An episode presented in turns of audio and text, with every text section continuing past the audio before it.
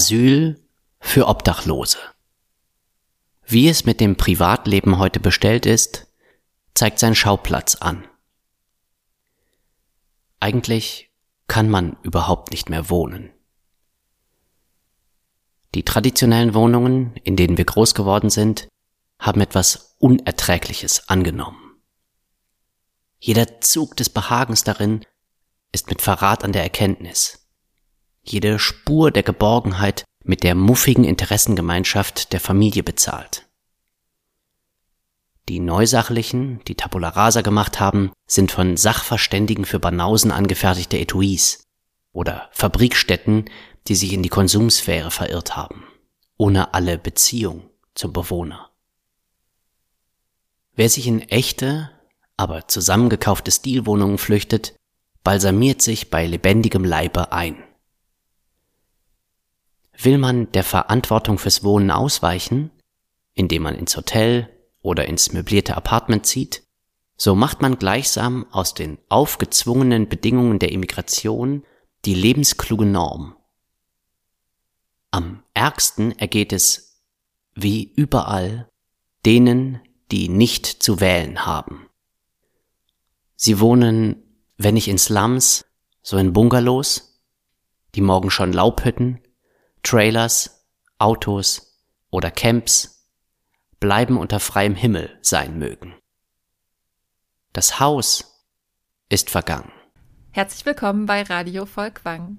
Am Mikrofon sind heute wieder Annika Schank und Peter Darners.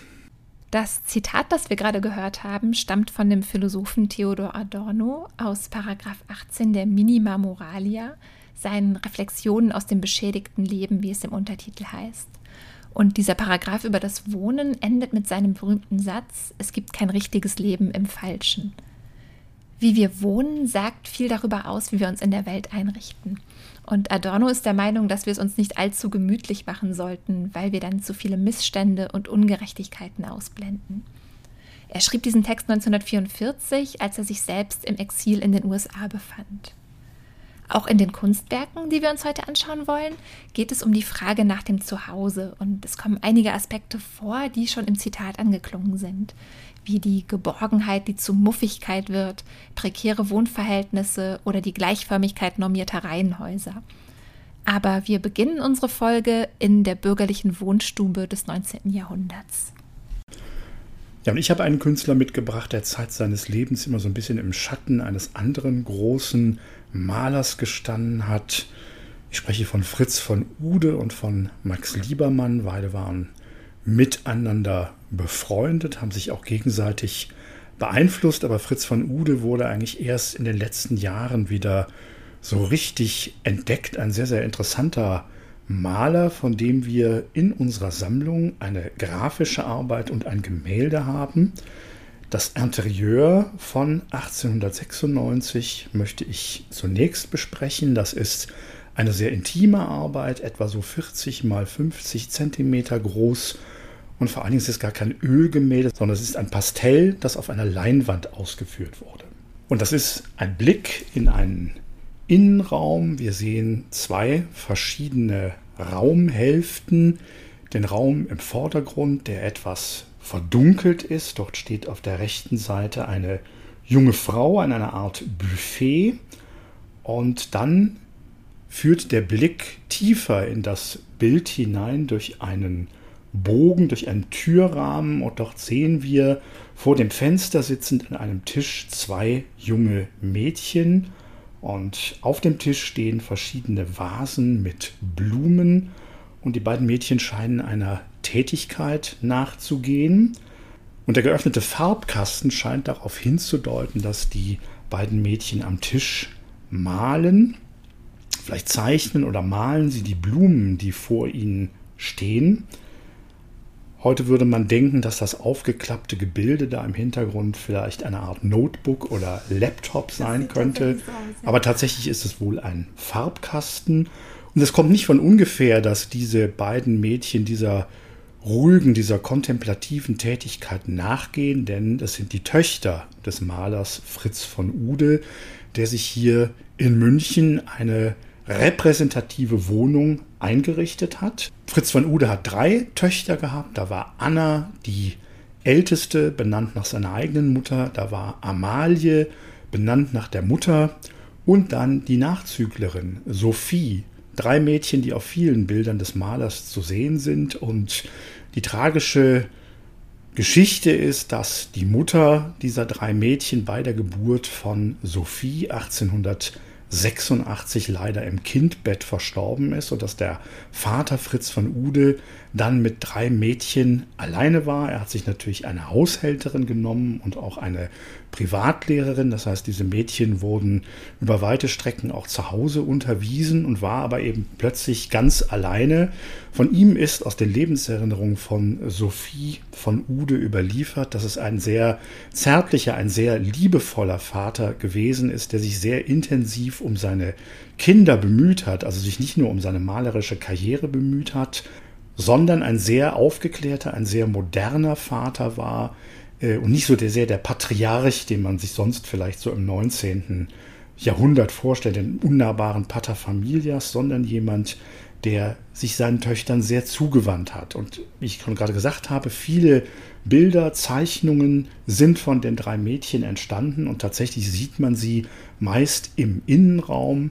Für Fritz von Ude sind das nicht nur Porträts seiner Töchter, zumal sie hier auch eher ja mit einem Fernblick wiedergegeben sind, es sind also nicht nur Porträts seiner Töchter, sondern Ude geht es natürlich da auch um, ähm, auch seine Malweise zu vervollkommnen, äh, neue Techniken und neue Ideen in der Malerei, die sich sehr am französischen Impressionismus orientieren, in seine Kunst mit hineinzunehmen. Und das ist, glaube ich, in diesem wunderbar stimmungsvollen Pastell sehr, sehr gut nachvollziehbar sagst du gerade, die Malweise wirkt impressionistisch. Mich hat tatsächlich dieser Blick auf die Häuslichkeit und die Darstellung des Innenraums auch an niederländische Malerei erinnert. Das sieht fast ein bisschen aus wie ein Vermehr, wie hier die Staffelung und Schichtung der Innenräume erfolgt.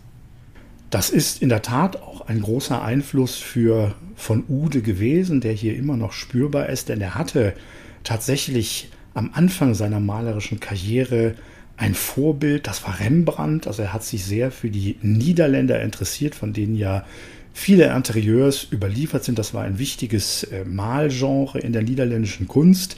Das heißt also, dieser ähm, Einfluss, der halt hier in diesem Bild immer noch nach. Aber wenn man sich eben die Oberflächenbehandlung des Gemäldes anschaut und die Farben, dann sind wir eigentlich mittlerweile jetzt schon bei Edouard Manet oder auch bei Pierre-Auguste Renoir angekommen. Sehr interessant finde ich, dass du gerade die Familienverhältnisse angesprochen hast, den Vater und das Verhältnis zu seinen Töchtern. Also bei Ude geht es tatsächlich noch um die Menschen, die diese Räume bewohnen und wie sie diese Räume bewohnen. Wir werden dann in späteren Bildbeispielen in dieser Sendung sehen, wie die Möbel sich ein Stück weit verselbstständigen und die unbewohnte Wohnung zum Bildthema wird. Ein weiteres Kunstwerk haben wir noch in unserer Sammlung. Das ist vom Format her etwas größer, ein Ölgemälde. Und da sind wieder diese drei Mädchen zu sehen, die Töchter von Fritz von Ude. Es ist das Bild Die Schulstunde, im Untertitel auch Gruppe junger Mädchen genannt. Da merkt man schon, dass es nicht so sehr um die Darstellung der Töchter ging. Es waren eben Modelle für den Vater, für den Maler. Ein Bild, das 1899 entstanden ist und ja, eine ganz ähnliche häusliche Szene wiedergibt. In diesem Fall sind es die drei Mädchen, die sich ihrem Studium verschrieben haben. Man sieht im Vordergrund auf einem Tisch liegen mehrere aufgeschlagene Bücher, eine Blumenvase und die Hauptperson in diesem Bild ist tatsächlich wieder die jüngste Tochter Sophie. Es ist aber nicht mehr das lächelnde, ausgelassene kleine Mädchen, wie es in den vorherigen Gemälden von Ude auftaucht, sondern es ist tatsächlich ein Mädchen, das langsam zur Frau wird. 1899, da ist Sophie schon 13, 14 Jahre alt und sie blickt ernster, gesetzter, fast ein wenig sorgenvoll den Maler an, stellt den Kontakt zum Betrachter her und das ist ein häufig bei von Ude angewandtes Stilmittel, dass es wie in der Romantik Rückenfiguren gibt, die ins Bild hineinführen oder in diesem Fall, dass auch eine Person aus dem Bild herausschaut und direkt auf den Betrachter sozusagen zugeht. Dieses Bild ist tatsächlich auch wieder in der Wohnung in München entstanden. Das ist vermutlich das Wohn- und Studierzimmer, die gute Stube sozusagen. Die beiden älteren Schwestern sitzen auf dem Sofa und Sophie, wie gesagt, steht vorne am Tisch und nimmt den Kontakt zum Betrachter auf. Sie scheint gerade aufgeschreckt zu sein, hat sich vermutlich vorher noch dem Studium eines Buches gewidmet, das vorher aufgeschlagen liegt und auch das Bild durch den begrenzten Bildausschnitt wirkt wirklich wie eine kleine Momentaufnahme der häuslichen Situation im Hause Ude.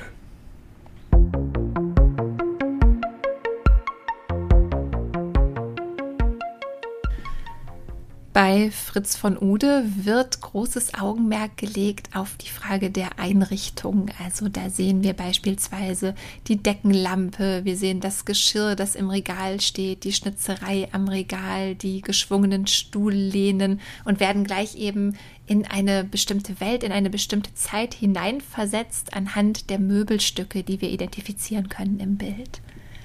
Etwas ganz Ähnliches versucht auch der Fotograf Thomas Ruff fast 100 Jahre später in den 1980er Jahren mit seiner Serie, die er auch Interieur benannt hat. Mit dieser Arbeit von Thomas Ruff und einem weiteren Gemälde aus unserer Sammlung haben sich zwei Studentinnen der TU Dortmund befasst. Hallo, ich äh, bin Pauline und ich bin äh, Kunst- und Englischstudentin an der TU Dortmund und ich freue mich sehr, heute hier zu sein. Mein Name ist Julia Hintemann. Ich arbeite als Lehrerin für Kunst und praktische Philosophie und Arbeitslehrertechnik an der Gesamtschule Gescher und ich studiere weiter, damit ich bei uns auch an der Oberstufe Kunst unterrichten kann. Ich freue mich total, heute hier zu sein. In meiner Passage geht es um Nähe und Distanz in Bezug auf das eigene Zuhause und zwar auf zwei fotografische Werke von Thomas Ruf, Interieur 9b und Interieur 11b. Beide Fotografien befinden sich in der Sammlung des Museums Volkwang. In seinen Fotografien mit vielfältigen analogen und digitalen Verfahren hergestellt, befasst sich Thomas Ruf mit politischen, sozialen und vielen anderen Themen. Worum ging es Thomas Ruf bei seinen im Jahre 1980 erschaffenen Interieur 9b und Interieur 11b. Es ist tatsächlich nicht viel, was ich auf den Fotografien beobachte. Beide Fotografien sind Ausschnitte weit verbreiteter Wohneinrichtungen. Diese Ausstattung waren in den 80er Jahren nicht mehr aktuell, sondern stammen in vielen Fällen aus den 50er und 60er Jahren. Auf der Fotografie Interieur 9b sehe ich zum Teil einen lackierten Holzschrank, neben ihm einen lackierten Stuhl mit einem Sitzkissen, eine Wanduhr aus dunklem Holz und Messing über dem Stuhl, ein Teil des bemusterten Teppichs vor dem Schrank. Die Fotografie 11b ist noch vielmehr ein Ausschnitt. Ich sehe das Mittelteil von einem Bett, mit einer Tagesdecke und zwei Kopfkissen darauf und mit dem Vorhang aus Stoff hinter dem Bett an der Wand. Dieser Vorhang bedeckt seinerseits teilweise eine weiß lackierte Holztür. An der Türzage ist eine gewöhnliche grüne Zimmerpflanze angebracht und an der Wand ein schlicht mit weißem Passepartout gerahmtes, etwa DIN A4 großes Bild vermutlich eine Aquarell bzw. eine Reproduktion. Alle Möbelstücke außer des Stuhls gehen über den Bildrand hinaus. Ich finde keine Hinweise auf die individuellen Bewohnerinnen und Bewohner und sehe keine ganzen Räume, sondern eher kulissenartige Arrangements. Ich nehme an, dem Fotografen lag es fern, die Zuschauer zu beeindrucken – Dafür spricht, dass die Beleuchtung nicht ungewöhnlich ist, Es fehlen exotische Accessoires. Die Farbgebung und Art der Komposition sind nicht spektakulär. Alle diese Aspekte sind so gewählt, dass das Adjektiv gewöhnlich zu diesen Einrichtungen am ehesten passen könnte. Diesen Eindruck habe auch ich als nicht gebürtige Deutscher aus meiner Kindheit in Weißrussland kenne ich ganz andere Interieurs und das, was ich bei Thomas Ruf sehe, bezeichne ich auch sofort ohne nachzudenken als gewöhnlich. Ich erkenne die in 80er Jahren üblichen Interieurfarben, Senfgelb, Ocker, Braun. Die Farbfotografie als Kunstform in den 70er und früher 80er Jahren war noch ungewöhnlich. Jedoch genau die Farben in diesen Bildern sind zentral und vermitteln die Stimmung der Zeit. Die Gegenstände wurden ebenmäßig fotografiert, was die Texturen von poliertem Holz, Stoffen und Tapeten eindeutig hervorkommen lässt. Die weichen Umrisse der Schatten im Interieur 11b lassen vermuten, dass die Fotografie bei Tageslicht aufgenommen wurde. Ich könnte annehmen, dass bei Interieur 9b zwei relativ starke Beleuchtungskörper verwendet wurden. Aber da Thomas Ruf zu der Zeit noch Student war, wurde das Zimmer vermutlich einfach durch zwei große Fenster natürlich beleuchtet. Diese Fenster sollen sich gegenüber dem Schrank befinden und sind also nicht mit im Bild, ebenso wenig wie Durchblicke in die anderen Räume. So entsteht ein Eindruck von Geschlossenheit. Warum wurden diese gewöhnlichen, sozusagen stinknormalen Einrichtungen so aufwendig, sorgfältig fotografiert. Allein die unpersönliche Benennung der Werke schließt einen persönlichen Bezug zu diesen Einrichtungen aus. Der Titel der Werke erinnern an Möbelkataloge. Bei meinen Recherchen war es für mich sehr einleuchtend, dass der Künstler sich direkt nach der Phase der Arbeiten mit Interieurs seine Porträtserie zuwendete. Diese Porträts zeigen Personen, wobei durch Blick, Pose, Format und andere Mittel das Unpersönliche hervorgerufen wird. Ich beobachte bei den Interieurs 9b und 11b, wie der genaue dokumentarische Blick auf die gewohnten Gegenstände sich quasi verselbstständigt. Dieser Blick stellt die sogenannte Normalität in Frage und schafft das Unpersönliche aus Persönlichen. Diese wie aus den Familienalben genommenen gewöhnlichen Interieurs gewinnen durch die museale Umgebung eine neue Bedeutung. Thomas Ruf berichtet in seinem Interview für K20, dass er bereits seit Studienzeiten so minimalistisch und konzeptuell wie möglich gearbeitet hat. Damit erreicht der Künstler, dass die dokumentarische Fotografie, die er schmunzelnd als richtig langweilig bezeichnet, zu einer künstlerischen Aussage wird. Wie Thomas Ruf selbst humorvoll anmerkt, sollte man die Fotografien nicht nur mit dem Arsch angucken. Ich verstehe diese zugespitzte Aussage als eine Einladung, die dargebotenen Möglichkeiten die Wahrnehmung durch die Kunst der Fotografie zu erweitern, zu ergreifen und bewusst zu genießen.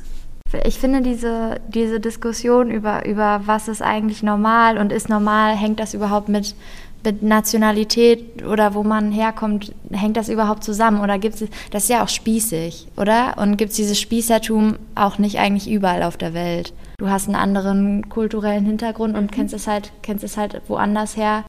Ich kann auch sagen, ja, bei meiner Oma äh, äh, stand ein anderer Schrank und die, äh, die Uhr sah auch anders aus, aber durch, durch meine Überlegungen darüber und durch die Gespräche mit meinen internationalen Freunden habe ich festgestellt, dass die Einrichtungen nicht nur typisch deutsch sind, sondern typisch typisch. Die Fotografien von Thomas Ruf erinnern etwas an die Fotos aus dem Familienalbum. Da sind sie aber nicht. Durch die Verallgemeinerung, durch die gekonnt gewählte stabile Komposition lösen sie sich schon von der Gemütlichkeit, von der Wöhnlichkeit, von der Heimeligkeit, dadurch, dass sie unpersönlich wirken, entsteht schon der Eindruck einer gewissen Kühle. Man hat ja auch das Gefühl, dass das mit dem Ort irgendwas nicht stimmt, oder?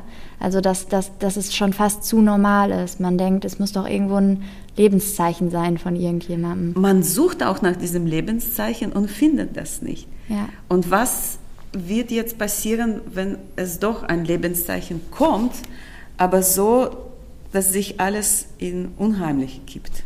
Ja, aber das haben wir eigentlich gerade schon so ein bisschen angesprochen, dass bei Thomas Ruff, dass es, ähm, dass es äh, irgendwie ein bisschen psychopathisch normal ist. Also, dass, dass man auf einmal denkt, wo, wo ist hier ein Lebenszeichen und wie sehen überhaupt die Leute aus, die da wohnen? Und äh, wer, wer kann da überhaupt wohnen, wo es doch überall so unpersönlich ist? So wie du gerade sagtest, wie sehen diese Leute aus? Äh, wahrscheinlich ähnliche Frage hat sich Thomas Ruff auch gestellt, weil er, wie ich aus Recherchen erfahren habe, anschließend an diese Interieurs sich mit Porträtserien befasste. Und wie würdest du dir vorstellen, wie die Leute da aussehen, die da drin wohnen? Einige äh, Bilder aus dieser Porträtserie befinden sich ja auch in der Sammlung vom äh, Volkwang Museum und es ist, äh, das ist schon ein Schritt ins Gruselige, wie eine genaue Abbildung vom menschlichen Gesicht doch keine Person sehen lässt. Die Merkmale sind da, das ganze Interieur ist da, aber es wohnt keiner da. Wir haben ja jetzt viel über das äh, Gewöhnliche gesprochen und das Typische. Und ähm, es wäre auch mal interessant, über das äh, Ungewöhnliche und das Untypische zu sprechen, was äh, in unserem normalen Lebensraum so vorkommt. Das wäre der nächste Schritt und das wäre spannend zu erfahren, wie die Künstler das erreichen, dass sie doch bei allen diese besondere, ungewöhnliche ansprechen. Und ähm, ich würde jetzt einfach gerne mal darüber sprechen, was passiert, wenn wir uns von dem Ort, der für viele von uns am sichersten und vertrautesten ist, wenn wir uns davon distanzieren. Und mehr noch, ähm, wie es sein kann, dass das eigene Zuhause auf einmal unheimlich wird. Wir kennen alle dieses Gefühl, man geht in den Keller und plötzlich kriegt man so ein Kribbeln im Rücken. Auf dem Weg nach oben, die dunkle Kellertreppe hoch, überspringt man vielleicht ein paar Stufen und will sich auf gar keinen Fall umdrehen, aus Angst, dass etwas Unheimliches im Dunkeln lauert. Oder wenn man abends ganz gemütlich im Bett liegt und auf einmal hört man ein komisches Geräusch. Rohre, die auf einmal aus völlig unerklärlichen Gründen anfangen zu knacken, oder das Bettgestell, was im Schein der Nachttischlampe ganz merkwürdige Schatten wirft.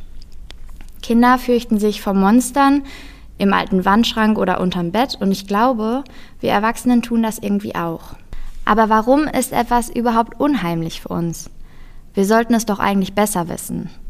Die Frage nach dem Unheimlichen ist gar nicht so einfach zu beantworten, wie man vielleicht erstmal denkt, und deshalb ist es clever, sich hier an einen Experten zu wenden, nämlich Sigmund Freud. Sigmund Freud legt uns dar, dass das Wort unheimlich seinen Ursprung in den Begriffen heimlich, heimisch und vertraut findet. Somit kann uns eben das besonders unheimlich werden, was uns bereits vertraut ist, das, was wir kennen. Das Unheimliche ist immer etwas Bekanntes, allerdings so verändert, dass wir es nicht mehr einschätzen können. Hier passt es ziemlich gut über René Magrittes Werk Der Nachtschwärmer auf Französisch Le Noctambule zu sprechen. Dieses Bild beschreibt nämlich genau das Phänomen – Abgebildet ist ein Innenraum, vielleicht ein Wohnzimmer, so genau kann man das gar nicht sagen. Es ist sehr karg eingerichtet. Links sind dicke rote Vorhänge, die wahrscheinlich ein Fenster verhüllen. Ein kleiner Tisch mit weißer Tischdecke und zwei kleinen Hockern. Über dem Tisch hängt ein ziemlich undefinierbares dunkles Gemälde an der ansonsten völlig leeren Wand. Der Raum ist in ein dunkles, aber warmes Licht getaucht. Trotz der nüchternen Einrichtung wirkt er nicht unbedingt ungemütlich. Also eigentlich alles schön und gut. Allerdings gibt es zwei weitere Objekte in dem Bild, die alles verändern. Eine Straßenlaterne, die mitten im Raum steht und einen ziemlich merkwürdigen Schatten an die Wand wirft. Und einen Mann, der den BetrachterInnen den Rücken zukehrt. Merkwürdig ist sein langer schwarzer Trenchcoat. Etwas, was man eigentlich eher draußen auf der Straße trägt. Das gleiche gilt für seinen Hut und seine schwarzen Schuhe. Er steht aufrecht und breitbeinig. Sein Blick scheint zur Laterne gerichtet zu sein. Also ich fasse nochmal zusammen. Ziemlich normales Szenario, ein relativ durchschnittlicher, unaufregender Innenraum, aber dann ein rätselhafter Mann mit Hut und dicken Mantel und eine Straßenlaterne. Beide sehen so aus, als würden sie definitiv nicht dorthin gehören, als kämen sie aus einer ganz anderen Welt. Ganz ohne Monster, Geister oder sonstiges Übernatürliches kreiert Magritte eine unheimliche Szene. Beide Bildelemente, der Mann und die Straßenlaterne, machen den Innenraum rätselhaft. Obwohl nichts wirklich Gruseliges an ihnen ist. Aber warum ist das so? Vielleicht liegt es an dem unwohlen Gefühl, etwas nicht ganz zu verstehen. Sind wir nun draußen auf der Straße oder drinnen im Wohnzimmer? Warum zeigt der Mann uns sein Gesicht nicht und warum wirft die Laterne so einen merkwürdigen Schatten? Ich glaube, jetzt können wir verstehen, was Freud mit seinen Ausführungen gemeint hat und dass es oft und leicht unheimlich wird, wenn die Grenzen zwischen Fantasie und Wirklichkeit verwischt werden. Und ich glaube, je vertrauter uns ein Raum ist, in dem das Unbekannte auftritt, desto unheimlicher wird alles.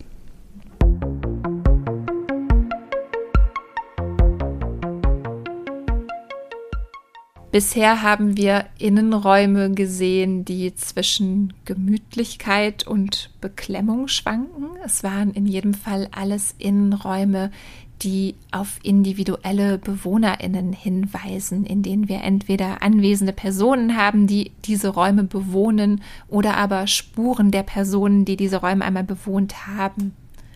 Wir gehen jetzt in die 60er Jahre und in die USA zu dem Fotografen Dan Graham, der das ganze Thema des Wohnens auf etwas andere Weise angeht, nämlich nicht mehr das individuelle Wohnen anspricht, sondern ganz stark seriell arbeitet. Zum einen eben Häuser fotografiert, die in Serie erbaut wurden, aber auch selbst als Fotograf seriell arbeitet.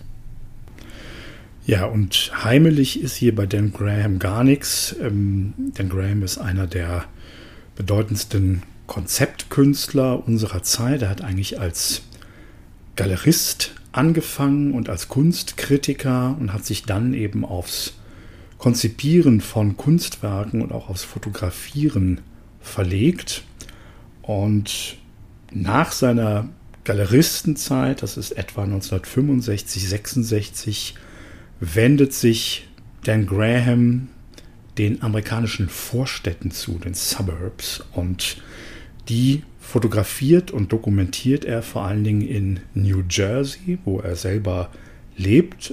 Und zunächst sind es 20 Fotografien als Diapositive, die er in einer Ausstellung Projected Art im Finch College Museum of Art in New York zeigt und die lenken den Blick eben auf diese Uniformität, auf die Serialität des Prefab Housing, des vorproduzierten Hauses, das aus den einfachsten Mitteln gebaut ist. Da gibt es gar keine besonderen Architekten. Das ist wirklich auf dem Reißbrett entworfen. Und wenn man sich diese Fotos ansieht, die Dan Graham dort schießt und zunächst in der Ausstellung einmal zeigt, auf die Wand projiziert, dann sind das anonyme, uniforme Siedlungen und die wirken teilweise tatsächlich fast schon wie minimalistische Skulpturen, wenn man an ihnen mit dem Blick entlang schweift.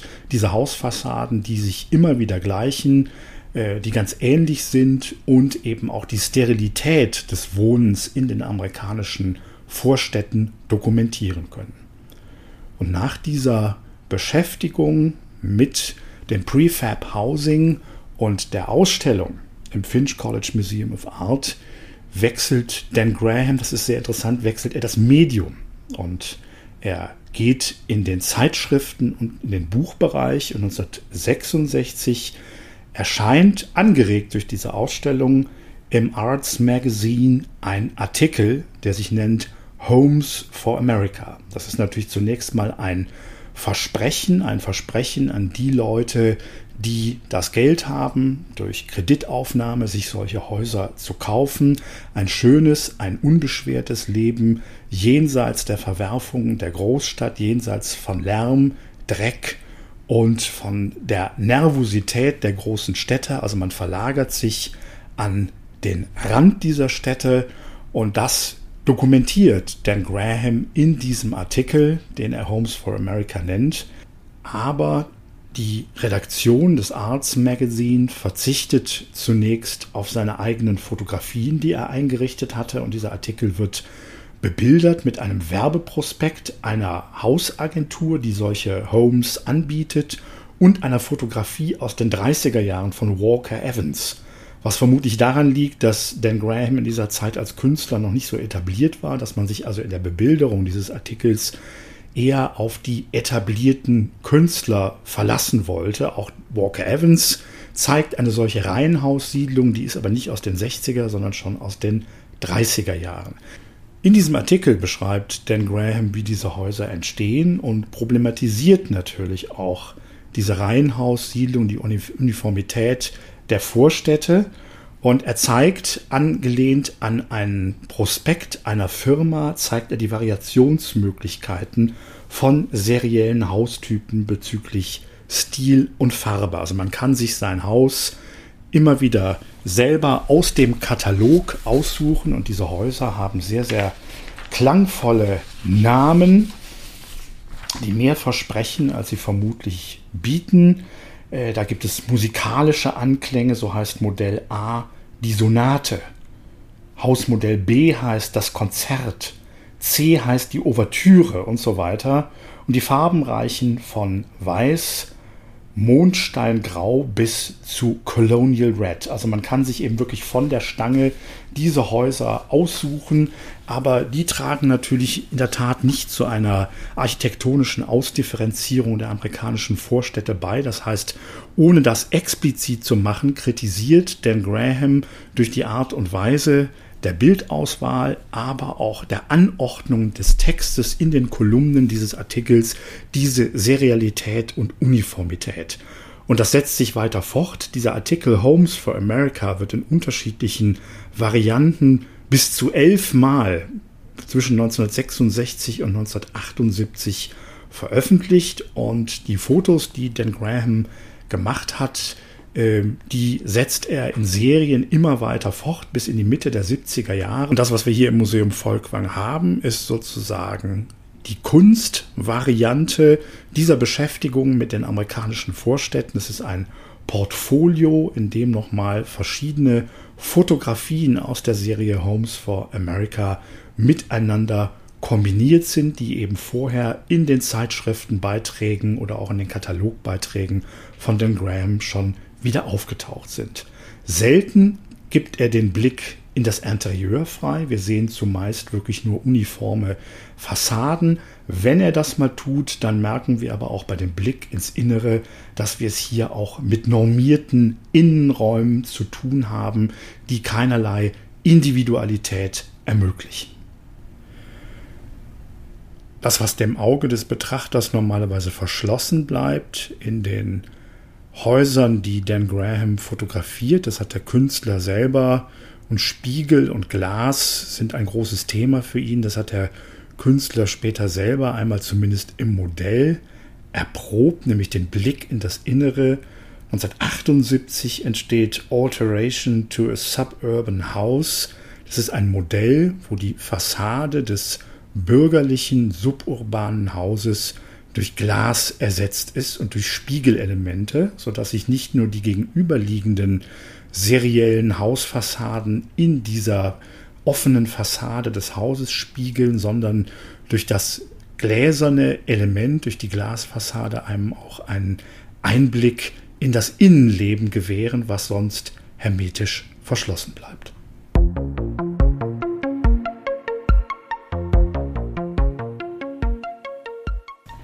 Wenn es um das Zuhause geht, spielen ja nicht nur Wohnräume, sondern auch ganze Orte und Landschaften eine Rolle. Damit beschäftigt sich auch die Fotografin Jitka Hanslova, von der wir mehrere Fotoserien in unserer Sammlung haben. Bei Jitka Hanslova stehen nicht die Wohnungen, sondern die Bewohnerinnen und Bewohner im Vordergrund und die Frage danach, wie Lebensräume auch Biografien und Identitäten prägen und ein Gefühl von Zugehörigkeit schaffen. Und ich freue mich ganz besonders, dass Jitka Hanslova sich Zeit für ein Gespräch mit uns genommen hat. Ja, vielen Dank für die nette Einladung und ich bin gerne dabei. Frau Hansdorfer, Sie haben Ihre künstlerische Karriere begonnen mit einer Fotoserie zu Ihrem Herkunftsort Rokitnik in Tschechien. Dort haben Sie über fünf Jahre hinweg von 1990 bis 1994 EinwohnerInnen porträtiert. Erzählen Sie doch mal, was für ein Ort ist Rokhytnik? Das ist ein winziger Ort eigentlich, ungefähr ein Kilometer lang, in einem sachten Tal, also liebliche, gewölbte Landschaft mit ungefähr 200 Einwohnern. Das heißt, jeder hat recht viel Raum eigentlich und Land um sich. Und ähm, da bin ich aufgewachsen. Da gab es äh, eine Kirche, zwei Läden, eine Kneipe, die ganz wichtig war. Das war so ein sozialer Treffpunkt.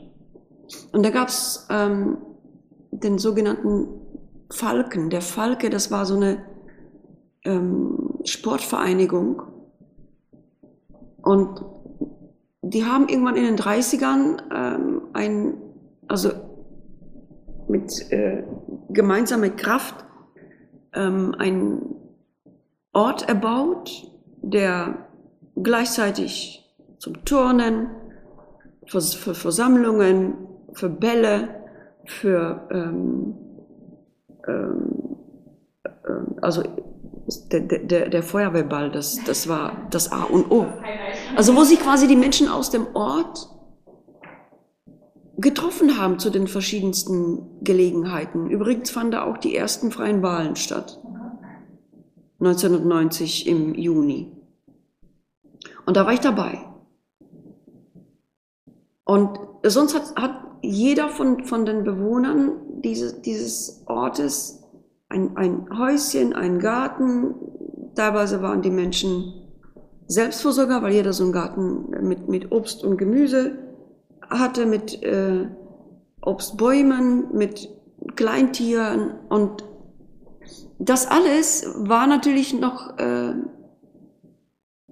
verankert in einem sozialistischen System. Das heißt, es bedeutete letztendlich, dass alle gleich sein sollten. Geht ja gar nicht, ja. Also die Menschen sind ja nicht gleich und werden auch nie gleich sein. Aber man hat es versucht, die Menschen anzugleichen. Und das hat die Menschen, also diese, diese gemeinsame Misere, die, die, dieses Leiden, diese Ungerechtigkeit, wie man sie empfand, das hat man dann, ähm, ich würde mal sagen, in so einer verfestigten Gemeinschaft in dem Ort zwischen den Menschen ausgeglichen oder wie ausgeglichen. Und das ist genau der Punkt, äh, der für mich das Dorf wunderbar lebbar gemacht hat, der, das mir eine wunderbare, sehr freie Kindheit eigentlich beschenkt hat, geschenkt hat. Aber irgendwann wurde das zu eng. Also die Enge, die gab es da ja auch. Also man konnte nicht irgendwie so ausbüchsen oder äh, anders sein und ähm, Sachen machen, die da nicht unbedingt reingehörten, sondern ähm, das hatte alles so, so, seine Wege, obwohl natürlich passierten da immer äh, wieder unfassbare Sachen. Und Humor war äh, ein ganz, ganz wichtiger Bestandteil. Aber für mich war dann das Ganze mit 15 einfach zu klein. Ich wollte raus, ich wollte weg. Und ich wollte die Welt sehen. Und so habe ich dann meinen Weg begonnen und irgendwann war ich dann in Deutschland gelandet. Sie haben nicht nur das Dorf Rokitnik verlassen, sondern 1982 auch das Land, die damalige Tschechoslowakei. Und Sie haben später in Essen Fotografie studiert. Keiner hatte aber geahnt, dass es sieben Jahre oder acht Jahre später eben ähm, anders kommen würde. Dass plötzlich diese, diese eiserne Vor Vorhang einfach zusammenbrechen würde. Das hat man nicht gedacht, weil für mich war das ähm, das Gefühl, das ist für immer. Und als ich dann zurückkam, natürlich waren dann viele Sachen in den Hintergrund getreten hier im Asyl. Aber man vergisst das ja nicht. Also das ist ja nicht verloren, das ist ja nur im Hintergrund. Und als ich dann zurückkam, habe ich das Dorf natürlich ganz anders gesehen und, und, ähm, und habe auch den Wert gesehen, den es hatte. Und das war mir absolut klar, dass ich, dass ich jetzt und nicht später anfangen muss, dort zu fotografieren, um genau das festzuhalten, weil mir irgendwie klar war, das wird auch eines Tages verschwinden. Und da habe ich begonnen, ähm, Bilder zu sammeln, mich anzunähern. Eigentlich war das eine Annäherung an, an den Ort als erste, weil ich, ähm, ja, das war schon emotional äh, so stark, das könnte man nicht einfach machen. Man muss, ich musste mir das erlaufen, ich musste mir diesen Weg zurück erlaufen. Und das habe ich wahnsinnig gerne gemacht, weil, weil das äh, ein Gefühl war, plötzlich stehe ich wieder auf zwei Beinen. Bis dahin stand ich auf einem Bein und, und äh, mit der Rückkehr war ich wie ganz zurück in, in, in, in myself sozusagen. Die Bilder, die Sie bei Ihrer Rückkehr nach Rücketnik in den 90er Jahren gemacht haben, haben sehr sanfte Farben, ein weiches Licht. Sie zeigen Menschen unterschiedlichen Alters, einen alten Mann, der barfuß auf einer Gartenbank sitzt, Kinder, die auf der Straße spielen oder über Zäune klettern, Wäsche, die im Freien auf der Leine trocknet, es gibt zwar auch ein Schlafzimmer mit rosa gestreifter Tapete und einem Christus und einem Marienbild, doch die meisten der Szenen spielen sich draußen ab, auf grünen Wiesen, vor dunklen Tannen oder auf der Dorfstraße. Sie haben gerade gesagt, das Zuhause. Das Zuhause, wenn man sagt, ich gehe nach Hause, dann geht man rein in die Räume. Ich fahre nach Hause, heißt, ich fahre in die Richtung meiner Heimat, meine Gegend, meines Ortes. Und irgendwann schlüpfe schlüpf ich dann in das Gehäuse, in das Heim, was ich da habe, äh, hinein. Das Zuhause ist für mich etwas, was prägend ist, etwas, was ähm, unbewusst prägend ist, aber gleichzeitig denke ich, dass die Bewegung, nämlich raus aus dem Zuhause, mindestens genauso wichtig ist. Also wenn ich, wenn ich meine Geschichte erzählen darf. Wir waren bis zum 15. Lebensjahr nur in diesem Ort. Und das prägt natürlich, weil sie, äh, weil wir Rituale fahren konnten, weil wir die Gegend erkunden konnten, weil wir da einfach sehr verankert waren mit dem Boden, mit den Menschen, mit dem Wasser, mit der Luft, mit der äh, Landschaft. Und das Zuhause, dieses Hineingehen, äh, dieses äh, Schützende, hm, das war ein sehr intimer Raum, der ähm, äh, für von außen gekommene eigentlich gar nicht so richtig zugänglich war. Und ähm, also es war die Privatsphäre. Das heißt, wir haben uns mehr draußen getroffen, aber auch das war das Zuhause. Und das, deshalb gibt es auch in der Arbeit Rogitnik sehr wenige Bilder von den Innenräumen. Was aber auch unsere Zuhause gewesen ist, ist eben die gesamte Gegend, die wir uns quasi aneignen könnten. Stück für Stück immer weiter oder in die andere Richtung. Und das war unsere Zuhause, das war unsere Heimat, diese, diese, diese gesamte Landschaft dort. Die Menschen, die dazu gehört haben, die Arbeiten, die ähm, Architekturen, die da gewachsen waren, Bäume, das ist ein ganzes, äh, ähm, ja, ein Riesenkonglomerat von, von sehr verschiedenen Sachen, die man gar nicht erstmal als solches wahrnimmt. Man nimmt sie einfach als, ja, sie sind da, wahr. Und nimmt sie einfach so mit. Und ich glaube, erst wenn man so eine Heimat verlässt und sich in eine unsicherer Situation begibt, in etwas Neues, in etwas, wo man nicht eben weiß, was da um die Ecke ist und was da um äh, ein äh, paar Blöcke, Blöcke weiter wächst oder wer da wohnt oder wie das da funktioniert, dann wird man sich so langsam bewusst dessen, was man eigentlich hatte und wie wichtig das gewesen ist oder wie unwichtig das gewesen ist. Auf jeden Fall, mir war dieses Dorf irgendwann sehr, äh, viel zu klein. Nach dieser sehr berührenden Serie über das Dorf haben Sie 1994 eine weitere Fotoserie begonnen, die wir ebenfalls in unserer Sammlung haben. Die trägt den Titel Bewohner und porträtiert Personen, die in verschiedenen Städten Europas leben, zum Beispiel auch in Essen. Was war Ihr Ausgangspunkt für diese Arbeit? Naja, es war ja so, äh, dass diese Arbeit Rokitnik, die äh, war meine erste Arbeit und ähm, da war ich ja komplett aufgegangen in diese Arbeit, weil es neu war, weil ich da auch meine Sprache gesucht habe und auch gefunden habe. Und äh, gleichzeitig aber trieb mich so hin und wieder so, so, so, eine, so eine Ungewissheit, ja, was könnte denn das nächste sein, wenn das hier so eine Intensität hat? Wie, wie, wie kann ich dann etwas Neues machen, was, äh, was dem letztendlich auch gerecht wird? Und dann kam ähm, eben vom Volkmann-Museum Frau Eskilsen auf mich zu, ob ich teilnehmen würde an einem Projekt im fremden Land. Ich glaube, es war 94. Und da habe ich angefangen, ähm, sozusagen zweigleisig zu fahren. Also einerseits war ich noch in Rogitnik, andererseits aber war ich, ähm, ja, letztendlich auf der Spur meiner eigenen Geschichte, was heißt denn das im, eigenen, äh, im, im, fremden Land zu sein? Also als, als würden da wirklich diese zwei verschiedene Wege aufeinander äh, zusteuern, so ein bisschen. Auf jeden Fall ließ mich das nicht mehr los und habe dann, als ich äh, 94 im Oktober die Arbeit abgeschlossen hatte, habe ich äh, angefangen, in diese Richtung weiterzuarbeiten.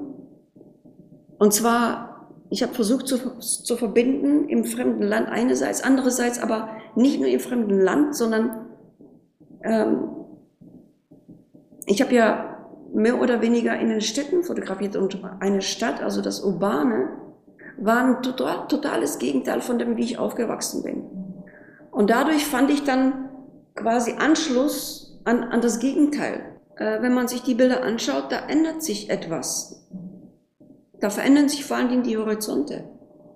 Die sind anders. Da verändert sich aber auch in dem Zugang auf die Menschen und auf die Natur auch ganz stark etwas. Wie war denn Ihr erster Eindruck von Essen, nachdem Sie hier angekommen waren? Also ich habe die Stadt überhaupt nicht verstanden. Das war eigentlich ähm, eine Unstadt für mich. Eine,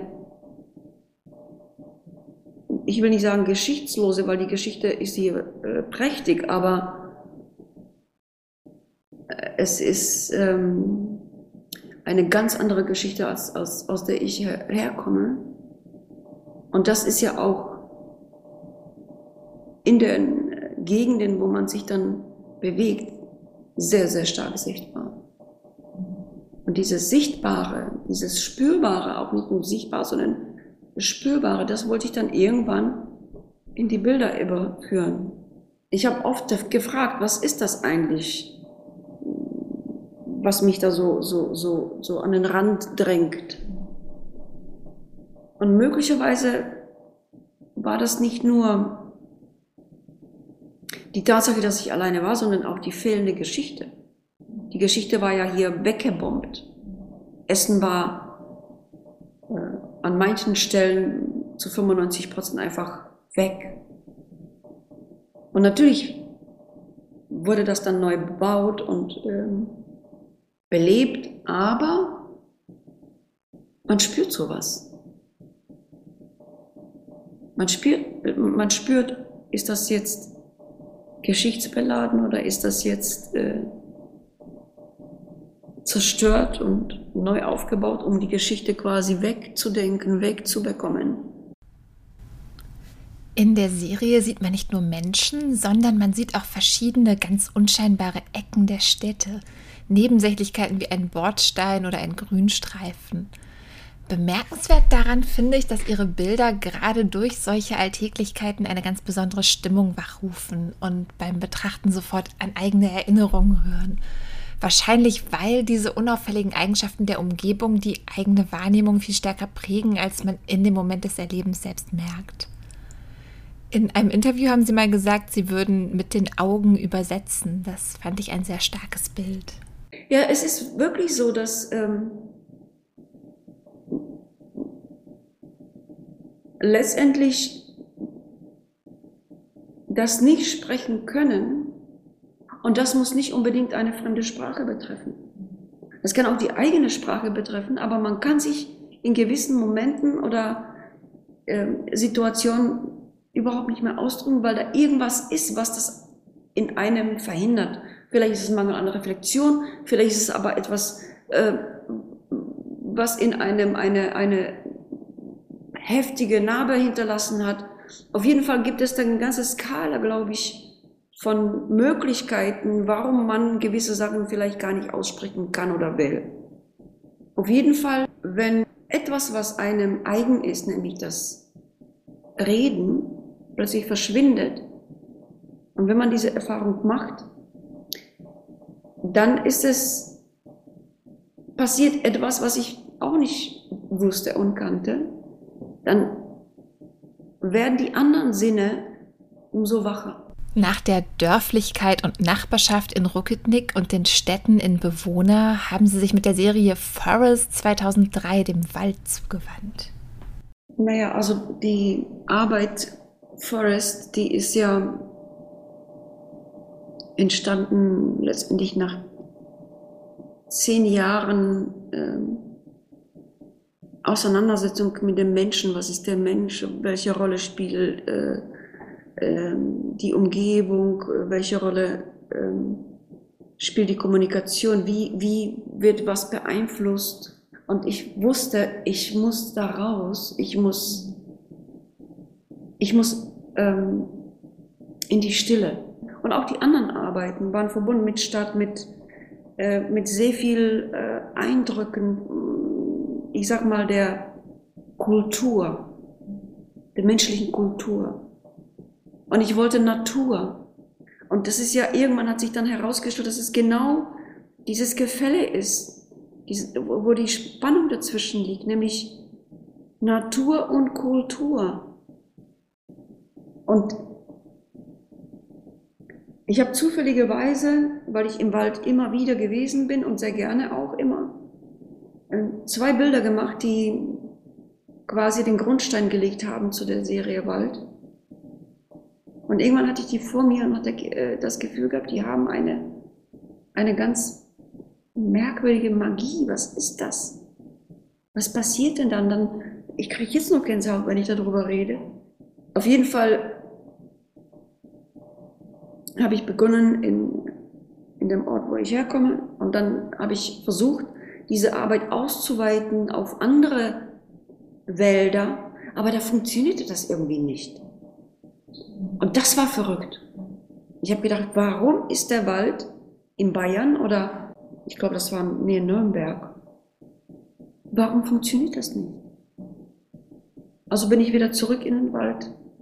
Meine Kindheit, habe ich dann auch neu entdeckt und mein Radius dort erweitert. Es sind wir wieder möglicherweise bei dem Begriff Heimat, weil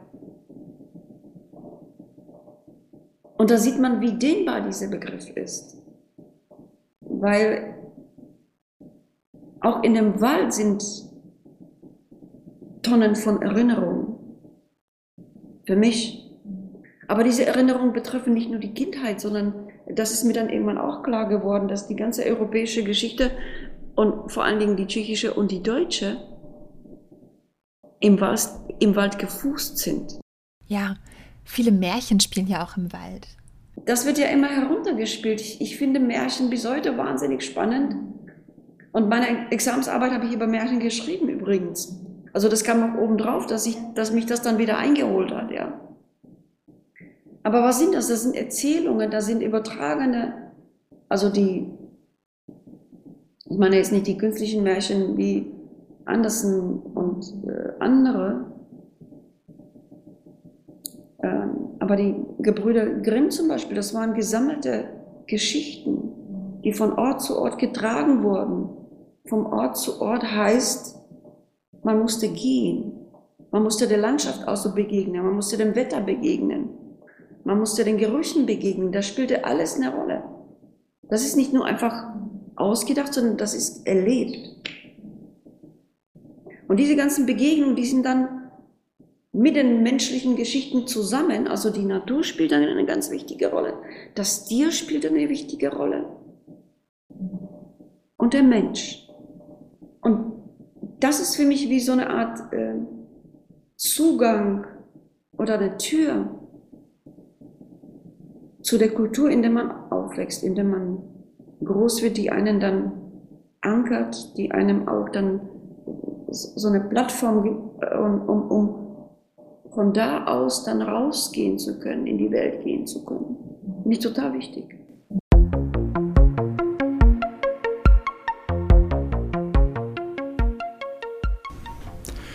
Ja, wir bleiben bei der Fotografie mit einem Blick auf Philipp Kwame Apagia, ein afrikanischer Fotokünstler und der zeigt, wie Interieur und Fassade tatsächlich zur Folie werden können.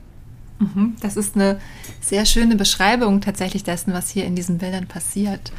Philipp Kwame Apagia wurde 1958 in Sekondi in Ghana geboren und er war, das finde ich schon ganz interessant, Sohn eines Fotografen, der ein Fotostudio besaß und hat als Junge auch eine Lehre bei seinem Vater im Fotostudio gemacht, bevor er dann in Accra Fotojournalismus studiert hat.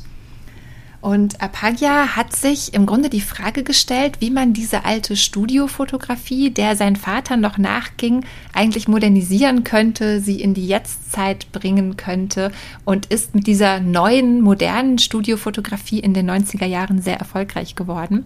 Und ich habe dazu ein ganz schönes Zitat von ihm gefunden. Ich dachte lange darüber nach, wie man die Studios wieder attraktiver machen könnte. Und dann erinnerte ich mich an die Kulissen meines Vaters. Sie stammten aus der Kolonialzeit mit komischen Freitreppen, Säulen und Vorhängen. Was aber dachte ich, wenn man sie modernisierte? Der Erfolg war phänomenal. Die Leute sahen die Fotos und riefen, was für ein schönes Wohnzimmer. Also, Apagia greift hier eine ganz alte Technik der Studiofotografie auf, nämlich die Requisiten, die Kulissen, die Accessoires, in denen die Personen fotografiert werden und macht das aber eben auf eine moderne Weise mit Fototapeten. Fototapeten, vor denen sich die Porträtierten eben positionieren können. Er zieht auch die Tapete noch weiter bis unter die Füße der Personen, also er verlängert die Kulisse bis auf den Boden, sodass die Leute wirklich umgeben sind von dieser Kulisse, sich richtig in diese Wunschvorstellung hineinversetzen können. Und was auf dieser Fototapete zu sehen ist, sind jetzt aber eben nicht mehr koloniale Versatzstücke, sondern es sind Markenprodukte einer globalisierten Welt. Also wir sehen da Kücheneinrichtungen, vor allem aber Wohnzimmereinrichtungen. Wir sehen gefüllte Kühlschränke, große Fernsehbildschirme, Videorekorder, auf denen auch deutlich die Markennamen zu sehen sind. Weiß man denn, ob die Fototapeten von ihm selbst angefertigt wurden oder kann man sowas bestellen? Die Entwürfe sind von ihm und die Ausführungen machen zwei Kulissenmaler, mit denen er zusammenarbeitet. Und was ich besonders spannend finde, die werden auch immer wieder erneuert, weil sie ja gar nicht so lange aktuell bleiben. Also wenn es dann ein neues Videorekorder-Modell gibt oder irgendwann noch mal einen DVD-Player gibt, dann wird tatsächlich von Apagia eine neue Fototapete angefertigt, um eben diese Wunschvorstellung auch immer aktuell zu halten.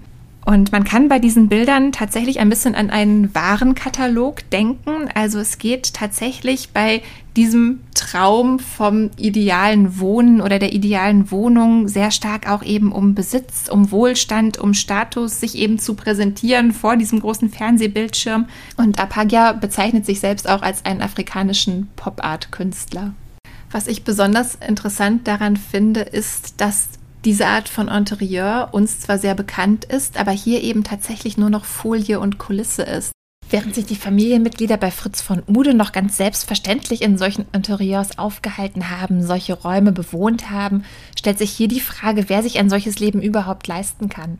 Und wenn man sich die Personen auf den Bildern anschaut, die Kundinnen und Kunden in Apakias Studio in Chama, dann sieht man, dass sie mit viel Spaß bei der Sache sind und auch oft mit sichtlicher Selbstironie vor den Kulissen posieren.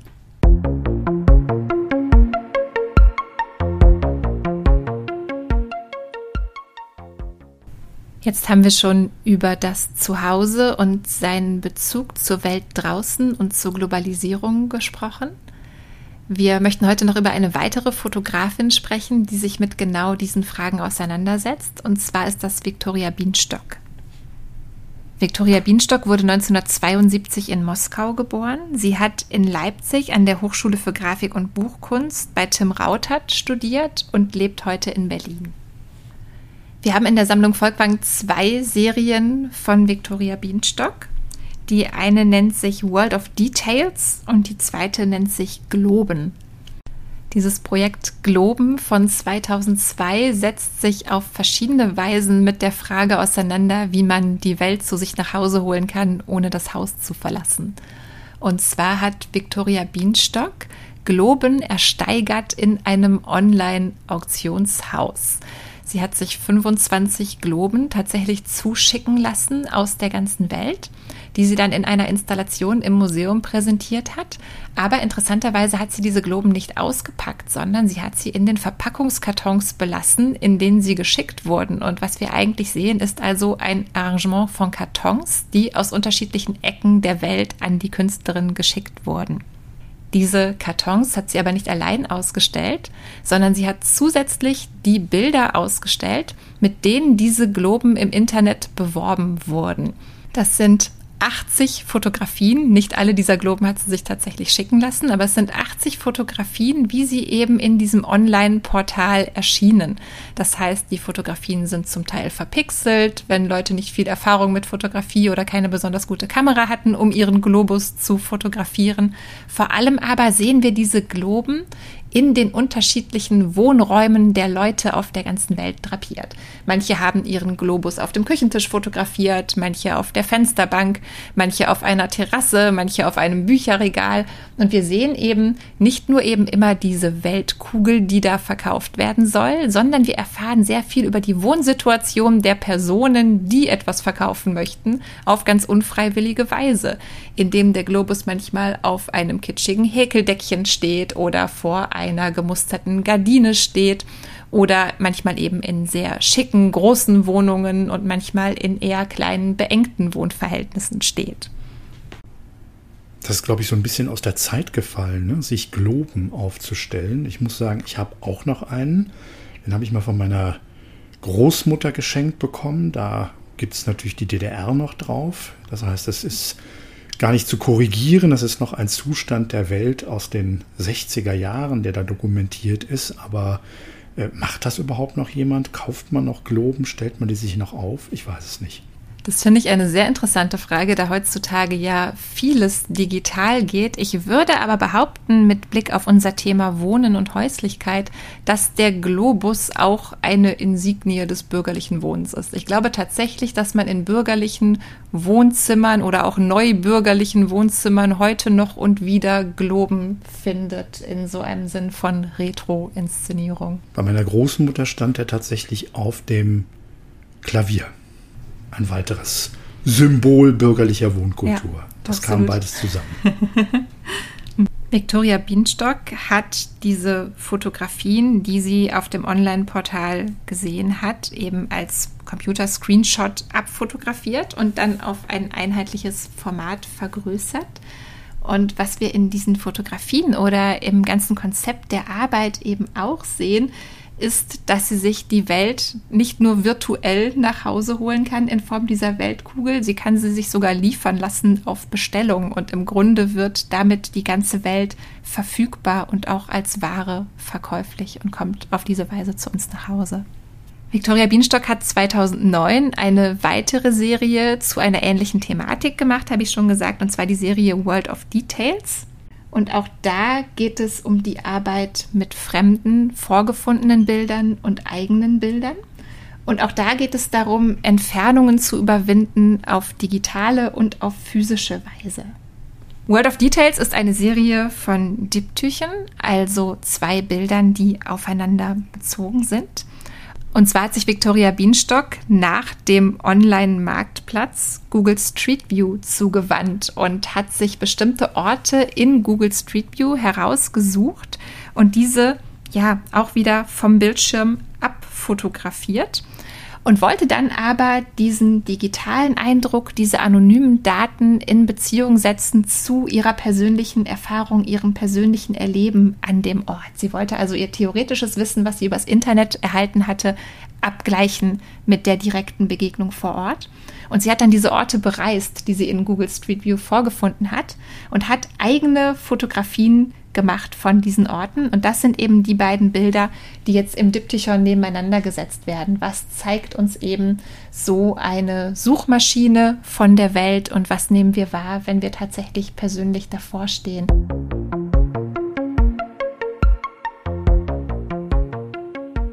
Über die Unbehaustheit haben wir noch nicht gesprochen. Die spielt eine Rolle in einigen Werken der Fotografin Ricarda Roggan in unserer Sammlung. Ricarda Roggan ist im gleichen Jahr geboren wie Viktoria Bienstock, auch 1972. Und sie hat auch zur gleichen Zeit an der gleichen Hochschule in Leipzig Fotografie studiert. Auch Ricarda Roggan nennt ihre Bilderserie Interieur, wie schon das erste besprochene Werk von Fritz von Ude hieß und wie auch Thomas Ruff seine Fotoserie betitelt hat. Doch genau genommen befinden wir uns auf ihren Bildern gar nicht in einem Innenraum. Ricarda Roggan zeigt Möbelstücke, die wie für einen Umzug zusammengerückt und aufeinander gestapelt wurden. Sie stehen in durchsichtige Folie gehüllt, ohne eine erzählende Umgebung, ganz isoliert vor schwarzen Hintergründen und sie haben etwas von Stillleben. Die Möbel weisen Gebrauchsspuren auf, sie verweisen also wie auch die leeren Zimmer bei Ruff auf abwesende Personen aber die Erinnerungen, die darin gespeichert sind, werden in der kühlen Umgebung und in dieser pragmatischen Verpackung nicht sichtbar. Es sind Möbelstücke, für die es offenbar keine Besitzer, keine Funktion und auch keinen Ort mehr gibt. So als hätte man die Wohnungen, die bei Thomas Ruff oder Fritz von Ude zu sehen sind, ausgeräumt. Und so geben die Fotografien von Ricarda Roggan einen Hinweis darauf, dass solches Wohnen und auch eine solche Lebensweise nicht mehr möglich sind. Wir bedanken uns ganz herzlich bei den beiden Studentinnen der TU Dortmund für die Mitwirkung an dieser Folge. Wir bedanken uns besonders bei Jitka Hanslova für ihren Besuch bei uns im Studio. Und wir bedanken uns bei Ihnen zu Hause fürs Zuhören. Ja, machen Sie es gut in der Hoffnung, dass man bald tatsächlich seine eigenen vier Wände auch wieder einfacher verlassen kann, dass man sich nicht die Welt nur virtuell ins Haus, in sein bürgerliches Interieur holen kann, sondern tatsächlich auch wieder in die Welt gehen kann. Bis bald.